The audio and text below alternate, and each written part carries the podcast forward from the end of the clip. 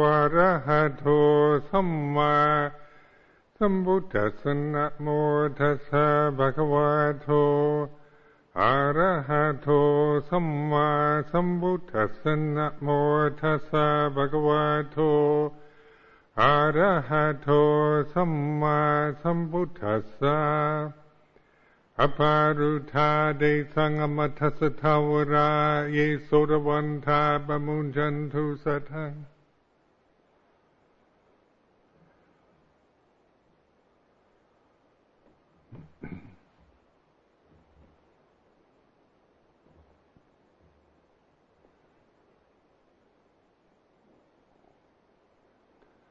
This is the Uposatha and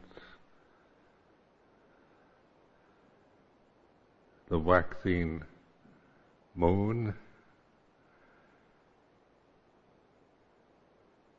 and the uh, retreat's going by very quickly.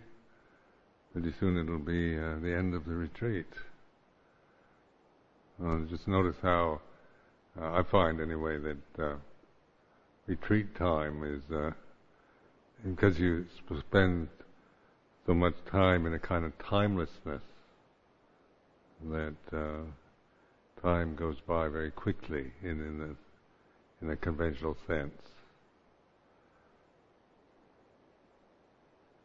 When when you're really uh, watching the clock, waiting for the bell, waiting for the week to pass, waiting for the end of something, and and uh, getting caught up in looking at the clock or the calendar, and then time seems to go by much more slowly.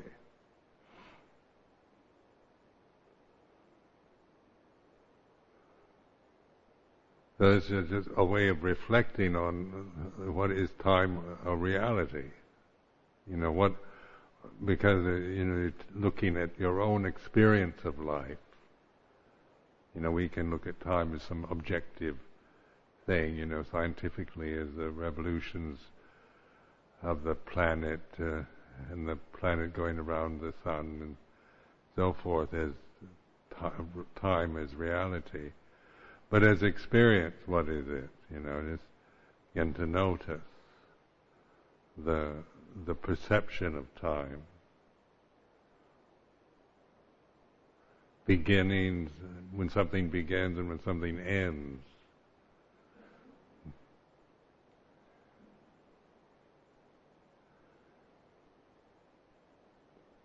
And then as you develop the awareness, when when the when sati connects, then you're actually in a timeless realm, timelessness. Because time is, uh, you know, the illusion that we hold to in regards to our attachment to the conventional world, to the identity with the five khandhas.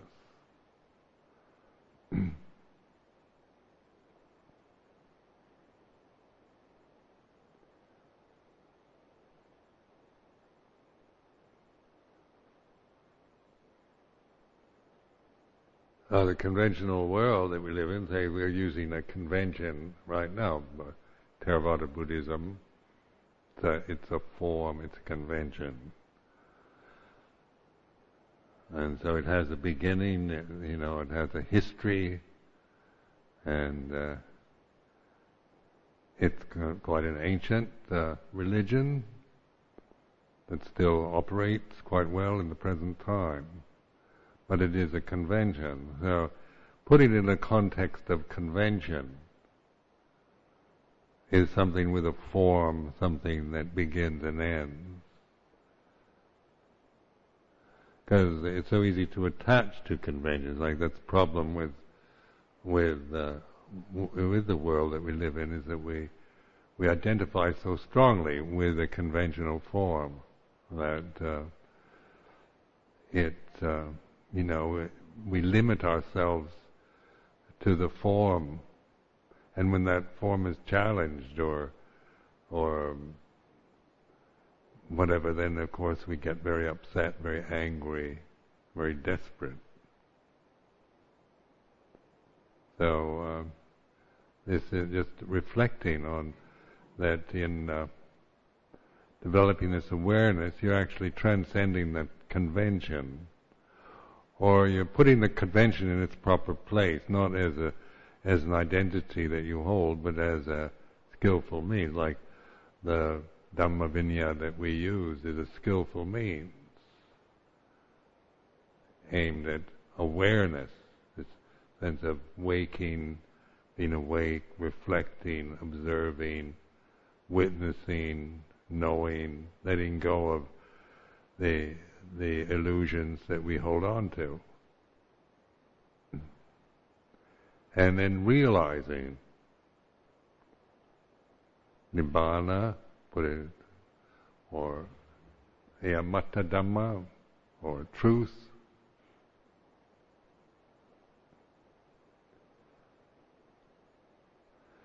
So in the ten fetters, the first three fetters are the Sakkayaditthi, which is the personality view, which is another thing we strongly hold to and and believe in is our our personalities. And then Silabbata Paramasa conventions and Vicikiccha is doubt, which is always a result of thinking.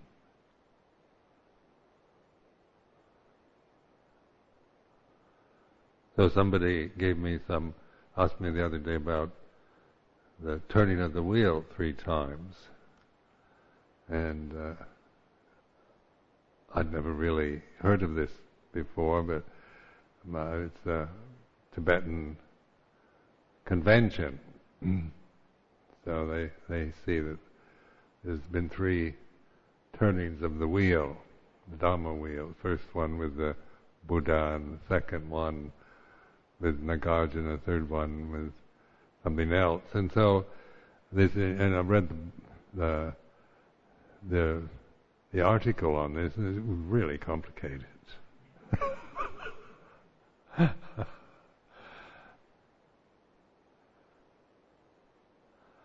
because it is uh, it's dealing with with uh, time and with history and with views and opinions. So, uh, or teachings, you know, teachings that we don't have in Theravada. So then, just notice the way that um, uh, we have the teaching about the first turning of the wheel, but second two we don't have, because the convention doesn't have that. That's all. So is it, you know, then we can, if we're attached to our own convention, then we we can dismiss it and say it's just a bunch of Mahayana rubbish and and without even knowing what it's about. Or we can get intimidated and think that our convention is only the first one. You know, we haven't really advanced beyond just the first turning. We should better get get going with the second and third, and more because that's more advanced supposedly, and more appropriate. So, what is it that we can know right now in terms of the, this moment? The you know, this awakening is now. And so this is to trust this awareness now rather than, uh, you know, getting caught up in doubt because of thinking about the the first, the second, third turning of the wheel. If you think about it, it just creates a lot of doubt in the mind.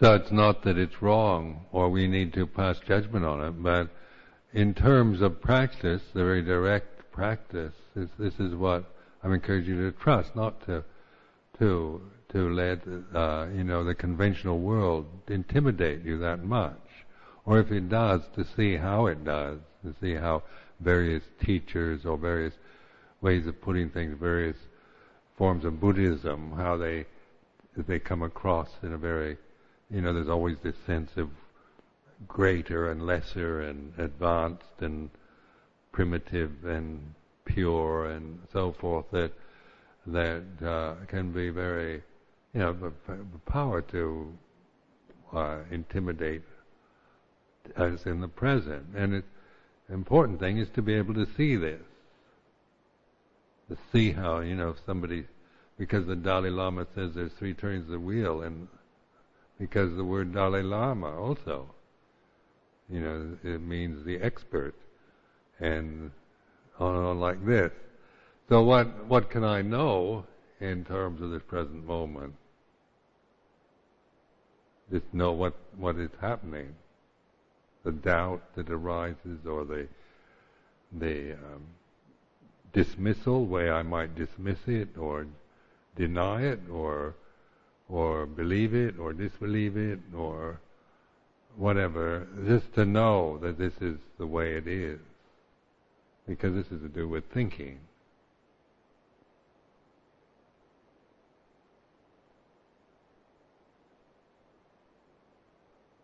So in terms of the terms Mahayana, Vajrayana, Mahayana, Hinayana, these terms are used quite a lot. When I was in Chile, they, they're always asking me about this because, uh, you know, the, mainly the Mahayana is the one that has, makes up these words. These are not in the Theravada. And uh, Theravada, is it Hinayana or what, you know? People put it, want to classify it, and Theravada could be put, usually placed under Hinayana. So, these are words, aren't they? And of course they, you know, the way we think logically and the way we hold uh, lesser or greater, advanced, or the ultimate. I mean, these are gradations that we, you know, in the way we think if it's lesser, somehow it's inferior. If it's a smaller vehicle, it's inferior to the greater. And and uh, Vajrayana is the advanced, and so the, the you know Theravada is the backward, and the. I mean, this is just how we think, isn't it? This is the thinking process again of good, better, best, bad, worse, worse. And notice that thinking itself is it has is linear. You know, it's it's you have one thought moment at a time. You can't think two thoughts at the same moment. You've got. If you're attached to thinking, then you're very much bound into the dualism that thinking uh, uh, creates. So you have greater vehicle, lesser vehicle, uh, that's dualistic, isn't it? Greater and lesser. And then if you say, you know, you, you quote authorities like Rinpoche's or Sangharajas or great scholars, then these are also, they, they're, we, we empower the people that have fame or uh, renown or historical importance or good reputations with somehow they really know, so we, you know, and we, and we don't. But the, the teaching of the Buddha is pointing out what, what I can know at this moment, not from the macrocosmic perspective, you know, from the position of God that knows everything about everything, but from the position of this moment now, this point of consciousness as as it experiences this moment is like this.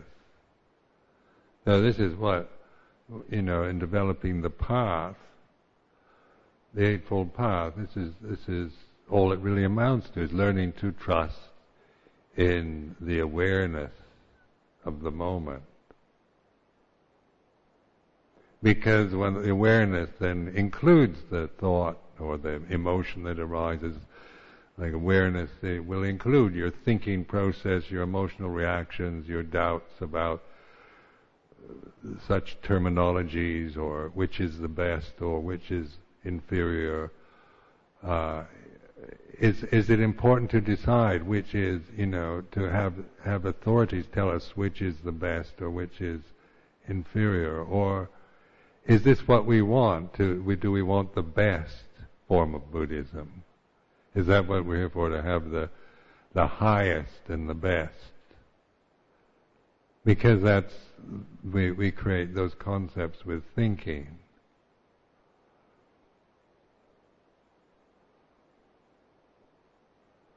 Now you can say, of course, we think we want the best. So we can always consider our form of Buddhism the best because that makes us feel good. So you find Theravadins that always putting down Mahayana and Tibetan Buddhism and that, and, the, and because they, ours is the best and theirs is inferior, or they even can be dismissed as not even being Buddhist teachings. Because of this grasping of, of these concepts, you know, we, do you want to think of, you know, our form of Buddhism as somehow lesser? Uh, you know, in, because the, the ego really wants to identify with the best. The best teacher, the best monastery, the best method, the best uh, form, best religion. So this is where we, we, you know, with reflection, we begin to see this trap of the mind because we think and we create and thinking is like that. It's about good, better, best, bad, worse, worse. It's about what's more than or less than, greater or lesser, ultimate, heaven and hell, right and wrong. so, and these are very intimidating words, like like being right, isn't it? There's an enormous investment in our lives to be right on the ego depends very much on the sense of wanting to be right, and uh, to to be wrong is uh, is uh, you know kind of humiliating or failure. So we, we have a longing for righteousness, for having everything being absolutely right, and then to get rid of all that's wrong, to to get rid of that which is not right, purify the mind, make our minds absolutely right and pure, and our practice right and pure, and get rid of all the the wrongs, the deficiencies, the faults. This is this is thinking again, isn't it? This is the when we start thinking, this is how it goes. At least mine does.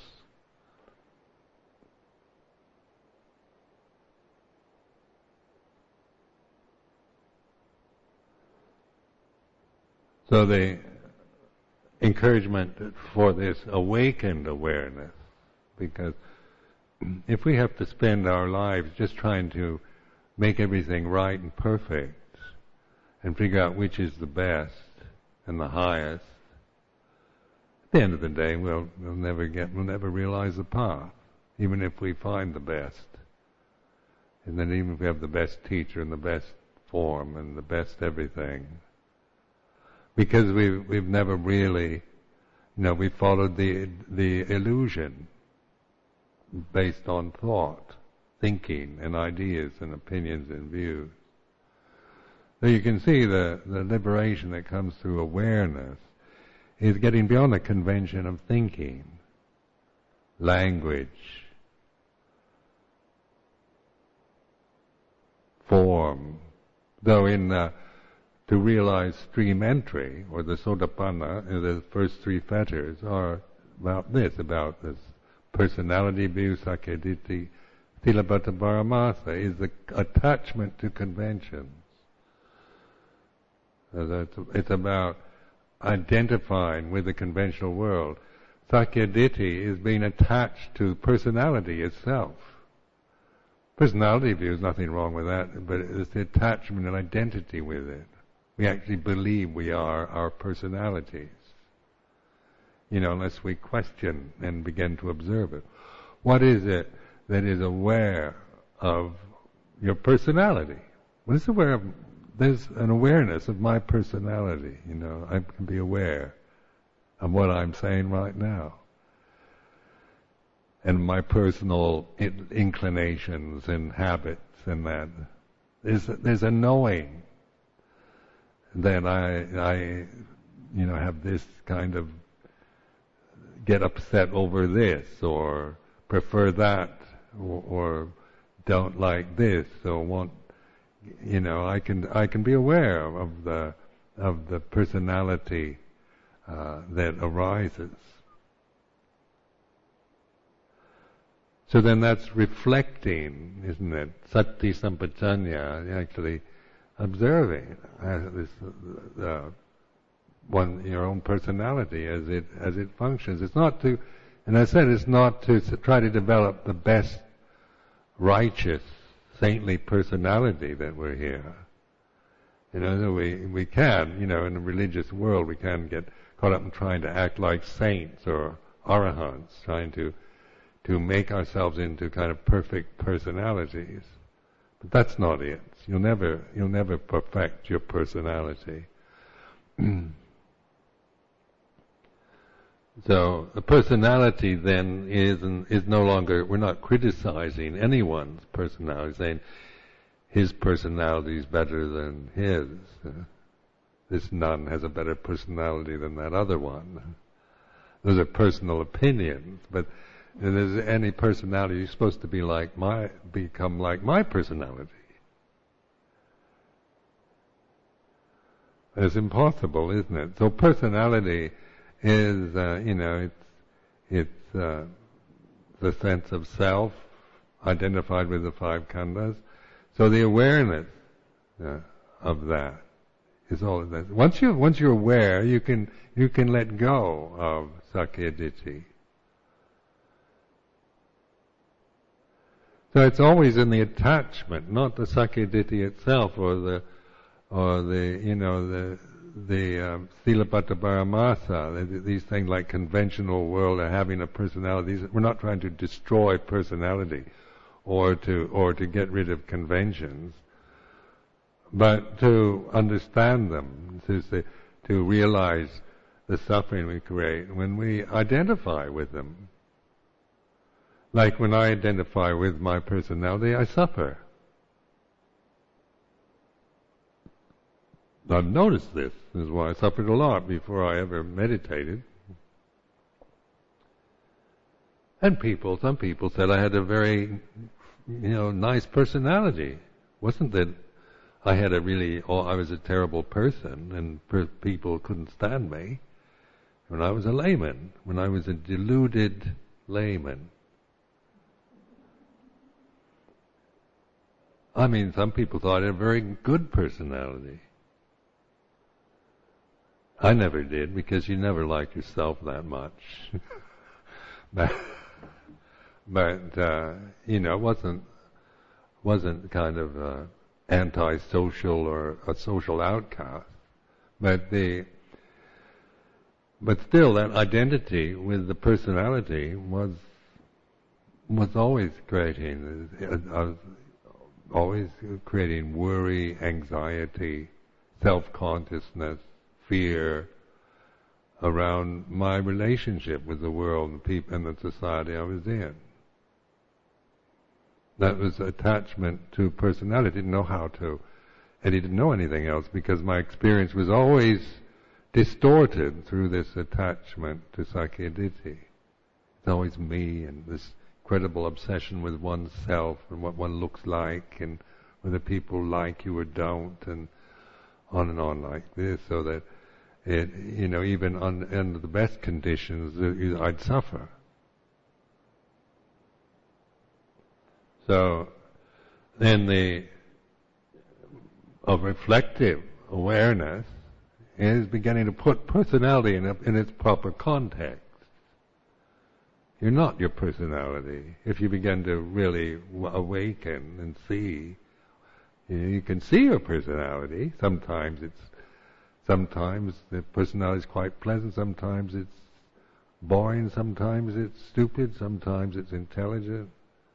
Sometimes it's horrible. I've seen all ranges of, of uh, personal traits arise and cease in consciousness.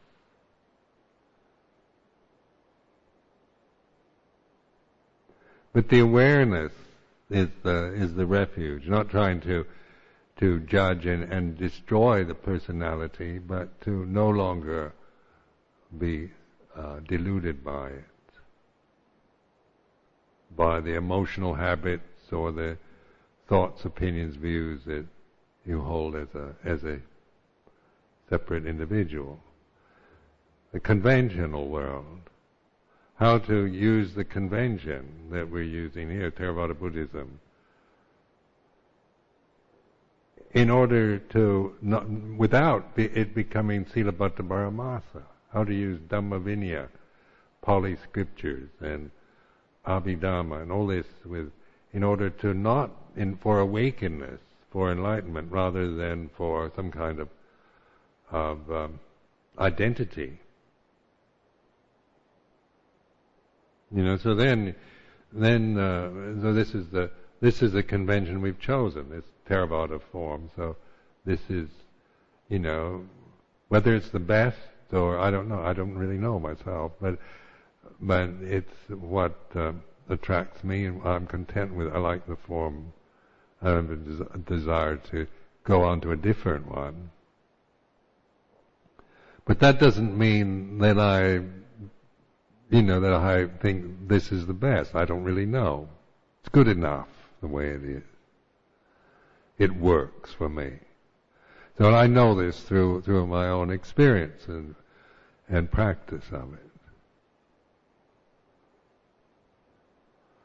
Now, if one is in uh, other conventions, then you know that's the encouragement to use it uh, for awareness rather than for identity or for attachment to conventional, to form opinions and views. Like I find it irritating when Theravadins get really opinionated and put down every other form of Buddhism and and have a righteous view that somehow we're superior to the rest. I find that quite repulsive myself when I hear it. Because that's not important, is it? It's not, uh, I don't, I don't particularly like to do that myself. To, to, to, uh, rate myself in, in a, in a, in a structure of being, you know, the best or the worst or whatever. Because it doesn't ring true to me. It doesn't, it's not real for me. I don't need to know whether I'm the best or the highest or the worst or this, uh, because that whole way of thinking f- falls apart. You know, I don't need to know my status or who I am. Because the uh, awakeness is all that's necessary. Not finding out who you are, but learning to wake, to trust in awakened awareness. Because wanting to find out who you are is, of course, you're back into the realm of Sakkayaditthi again. Thoughts and ideas and preferences and inclinations and I- uh, ideals of how things should or shouldn't be.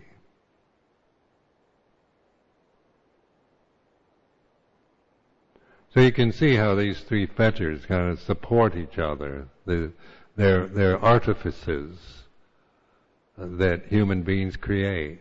You know, like personality is an artifice. It's what we project onto the present about, you know, ident- self-identity and, and conventional world, the, the forms that we use, the, you know, the, the political or social, economic, uh, ethnic, cultural forms, religious forms are artifices that human beings create. And and uh, then uh, vicikiccha, the third fetter, doubt, uncertainty is always the result of thinking.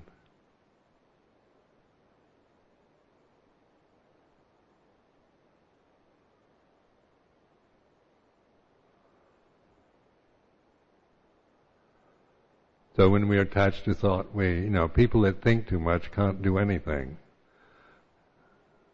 You know, you just, uh, you know, you end up, you know, it always ends up in some kind of doubt. You know, so like in in a religious path, in, Buddhism, for example, uh, doubt and faith, you know, the idea of these balancing each other, or, or rather, panya and uh, faith. So, like panya or wisdom and faith.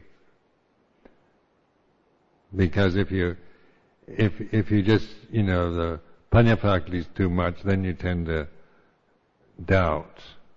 And when you doubt, you can't do anything. And um, if you have only, if you have too much faith, then you you kind of impulsive, and you don't you don't reflect on what happens. So you you kind of jump into the thing without knowing what's happening or or the or, or, or wise consideration. So in these two faculties, faith and uh, saddha and panya, you know, balanced with sati or mindfulness, awareness.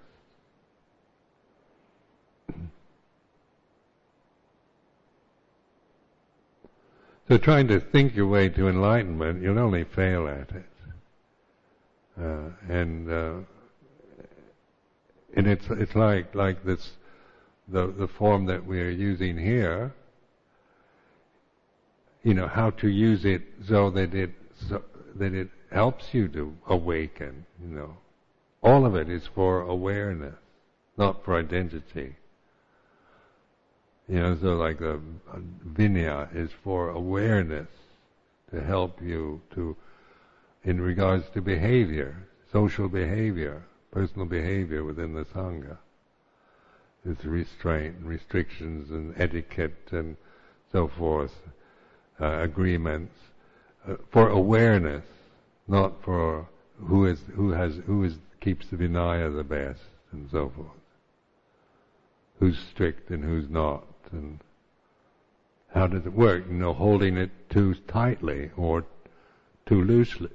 You know, we learn from from experience. The attitude of, you know, sometimes discipline, you know, if, if you come from a background where there's been a lot of discipline, then, then, uh, then, you know, Vinaya can make you very tense all the time.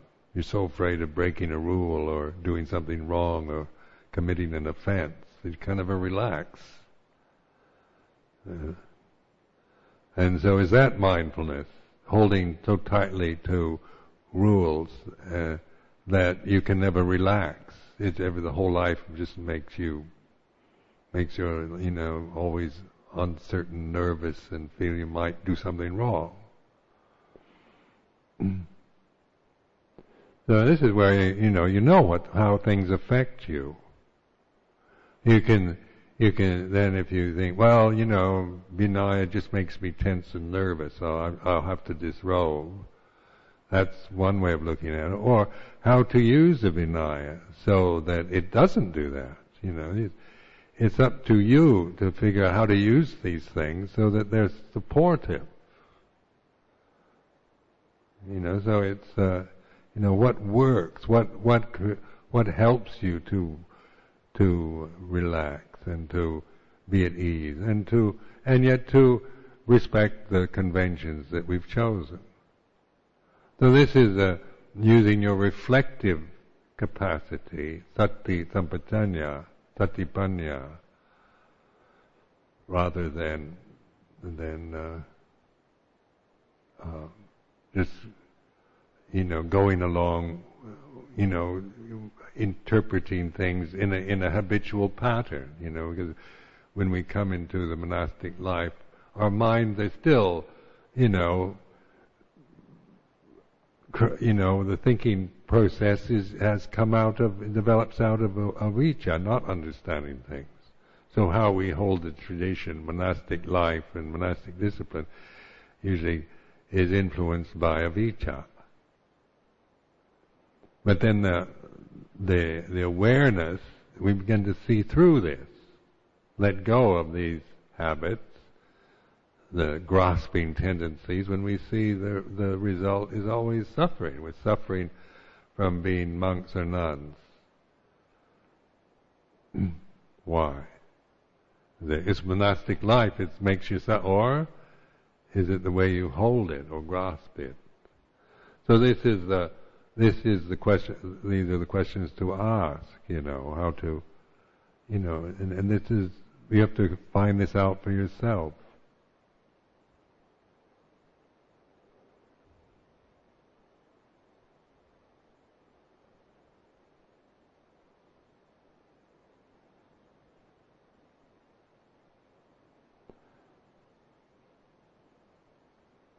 So these three fetters, just recognize, are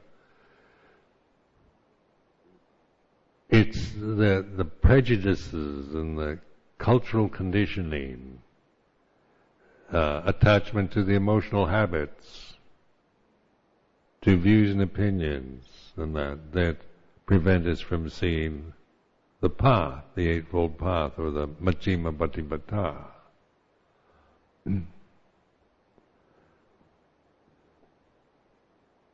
So as soon as we put these in in proper perspective, you know, so it's very clear in this teaching, isn't it? The ten fetters, the sangyojanas, are that um, the first three are, are the, the the attachment to the first three are the ones that block stream entry. You don't, you can't see the path as long as you these attachments are are there. You know, as long as you're bound into Sakkayaditthi Silabbata Paramasa Vicikicca. You're stuck there. So when you're stuck with those three fetters, you know, it's important to, to, you know, to wake up to see this, to see the suffering that, that, uh, is created through these identities with, um, the personality, the convention, conventional world, and the and your thinking habits.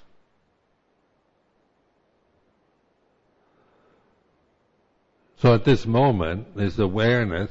You know, when by trusting awareness, then there is awareness of. It has this broad spectrum, includes. This doesn't depend on thought. Thought is in, can be part of this moment, but it's I'm not. But if I'm just attached to my thinking process, then I tend to believe it.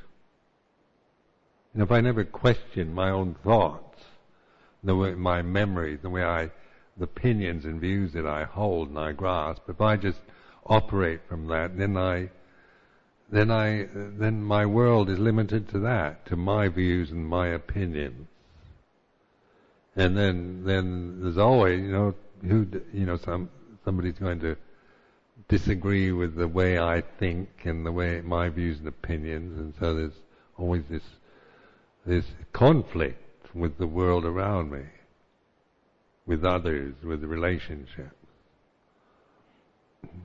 with society. And then on just on the conventional level, there's so many things, you know, and the conventions are so many. Now it's a world, you know, where it's very, the globalization is the big word of the of this time. You know, it's not like nice little old village life in England hundred years ago with with your own kind, nice Christian community, with your own kind of people, where everybody went along with the conventions, never questioned them or challenged them, but just that was their world and that was their identity. Now you challenge everything. Is you know, Theravada Buddhist temple in Hertfordshire.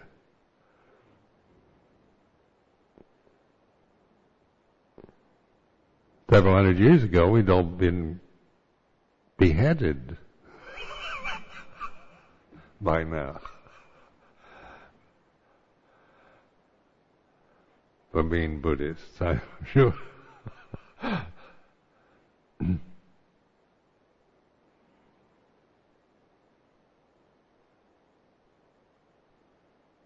So it is a very challenging time, in a way, it's very you know it makes it even more because uh, we can challenge convention. It's not rebelling or, you know, I said before, not trying to create new conventions. There's this kind of conceit in the West too that we're going to create a superior form of Buddhism because we're so clever and intelligent, you know, Europeans and Americans, and we're going to improve on the Asian forms, get them up to date and scientific and all that. And, and so we, you know, we, we've got incredible conceit and arrogance in the West to deal with. And, uh, you know, thinking we're going to improve everything. Everything we touch gets better. You know, so, uh, and now it's not so clear that that's the case because we, you know, we're looking at the mess we've made of the planet, uh, and it's usually the fault of the Americans or the Europeans, most of the mess.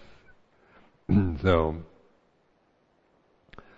our confidence has been shaken in, in our conceited views. But do you have to have the best? Like some people have to have the best teacher or the best monastery. But that's not the point, is it? If I, you know, if I, the conceit, you know, kind of arrogance and conceit, I can think I want the very best teacher and, and I want the best of the whole lot because, you know, I'm so important that I'm not going to settle for anything second rate. But I've noticed that people that develop in monastic life the best are not conceited like that. They don't need the best. They learn from what they have. You don't need to spend your life looking for the best, but it's how willing you are to learn from the way you are and the, what you have in the present. Because this is uh, the, the important, the, the path is, is here and now. It's not depending, waiting for you to find the very best monastery. But if you're conceited enough, then you then you then you might you can see things you're not so good about this place, and probably better monasteries and better teachers, and, and so maybe you'd better go where you can find the best. That's fair enough. But the the awakeness is what I'm encouraging. And I'm not trying to convert you to think that, that this is the best, because I don't know. There might be better places, very likely, but but it's how willing you are to use this for awareness is, is the is where you begin to, uh, you know, really develop that confidence from within yourself, that unshakable confidence that comes through understanding, through insight. So in the, when the Buddha was in, in his last stages of life on earth, and they said, "What are we going to do without our, without when our great teacher dies?" And he said, "I leave you the Dhamma Vinaya." You know, it's not like you have to wait for the next Buddha. The, the Dhamma Vinaya. How to use the Dhamma Vinaya for awareness. So the, of course, the, the, the, the word that I'm using all the time is awareness, is wake up doesn't, you know, whether it's the third turning or the second, but the important is waking up, not trying to figure out all these uh, complicated uh, concepts, unless you particularly want to do that. But to encourage you to to uh, trust in just a simple, imminent uh, act of awakening, of and of uh, reflecting all conditioned phenomena is impermanent and not self. Anatta then is not having a self. To me, I like that. That's never frightened me. Some people, you know, they they get very terrified because uh, they they want to be somebody, want to know who they are, and uh, want to have, you know, some different characters uh, want want an, an, a very, you know, an identity in, of some sort. So when the experience of anatta is like very can be very frightening if if you really want an identity. But if you're fed up with identities, you know, I don't want, want an identity. I don't want to know who I am because knowing what I'm not is, is all that's necessary. You know, but if if I have some identity, if I want to know who I'm, that means I'm I'm still thinking of myself as separate from everything, and ha- and, and in some way special. I'm a special thing. So so there's a lot of interest in previous lives and in and in you know whether you you were reincarnated or into you know you know whether you're a especially, uh, you know, gifted, spiritual, de- highly developed person, and so forth.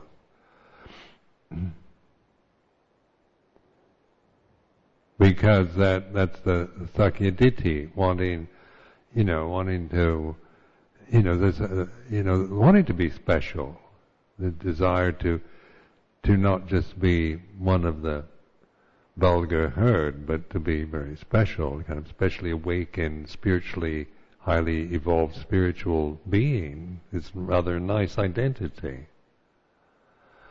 And just one of the vulgar herd. Yeah. and so there's, uh, you know, you might like that. Maybe you don't want, maybe you, your ego depends on being part of the vulgar herd rather than a special creature. But whatever way your mind works, you know, it all depends on thinking and grasping of thought and concepts. So even if you should experience past life, you know, you, in your meditations, you suddenly have uh, memories arising from previous lives. What should you do about that? Putting it in the context of Dhamma, isn't it? If, if previous life memories come into consciousness now, they, they are sanya, sankhara, like anything else. You know, they come and they go, they arise and cease in the in the mind, in the citta. But then the sakkayaditthi will take it, you know, previous life. I was, somebody said, somebody told me, read my aura and said I was Ajahn Chah's grandmother.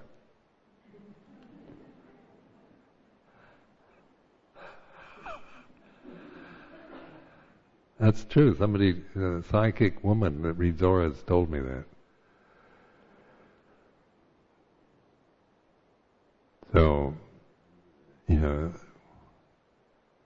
I have a special affinity with Luang Por Chah because in his previous, previous life his granny.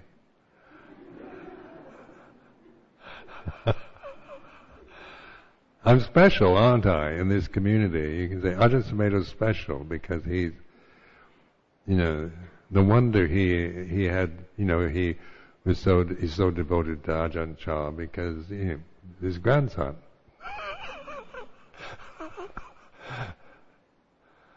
and it goes on. That's all thinking again, isn't it? Concepts and even if it's true, if, even if I could prove it in some way, it still would remain exactly that. It would just be concepts again and uh, my sakkayaditthi could be fed on that.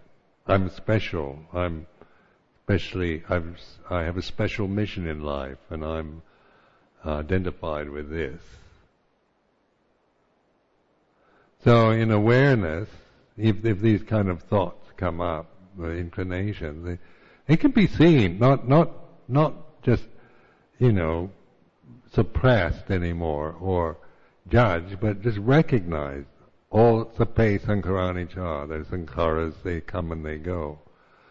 Now this is where even, you know, like psychic phenomena or, um, uh, you know, mirac- miraculous visions and whatever, in that that can happen to us in in uh, in our spiritual development. The attitude of awareness means to see them in the context of Dhamma, not to not to identify, not to get excited because they're so interesting or fantastic or powerful or you know the because that, that, those are the those are the extremities of of experience and one absolutely fantastic insights and memories from previous lives and I'm a very special, unique, spiritually developed being. Because what I can know, even if those thoughts come up in my mind, is that they arise and they cease. So this, this this sense of developing this connectedness with awareness, because awareness is, you know, is not impressed by the great credentials and the special specialties of one's perception. Awareness receives and recognizes, and discerns, but but doesn't get enthusiastic about the fact that I was Ajahn Chah's grandmother. But emotionally, you know, Sakkayaditthi, I could make a real, you know, I could real, mean, get really excited about that. And uh, hold myself as a very special kind of monk. That would be the Sakkayaditthi again.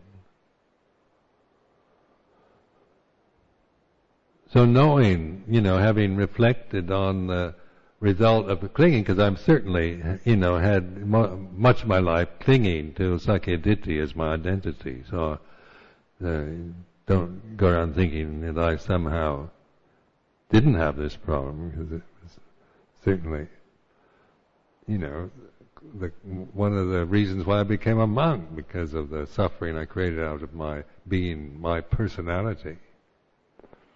So this, uh, and then the in uh, terms of what happens in your spiritual development, no matter how fantastic, absolutely wonderful, or special it might be, or horrible, or frightening, I encourage you to reflect on it in terms of it, what it is as Dhamma. If it comes, it goes. If it begins, it ends. If it's born, it dies. And so you, you begin, your mindfulness then develops this continuity. You know, it's not just fragmentary, but it has a con- continuity and an embracing quality. Oh, it includes, so it's not, it's not getting rid of the bad and, and, and uh, trying to control the mind anymore. You know, it's not based on right and wrong, good or bad, but on understanding the Dhamma.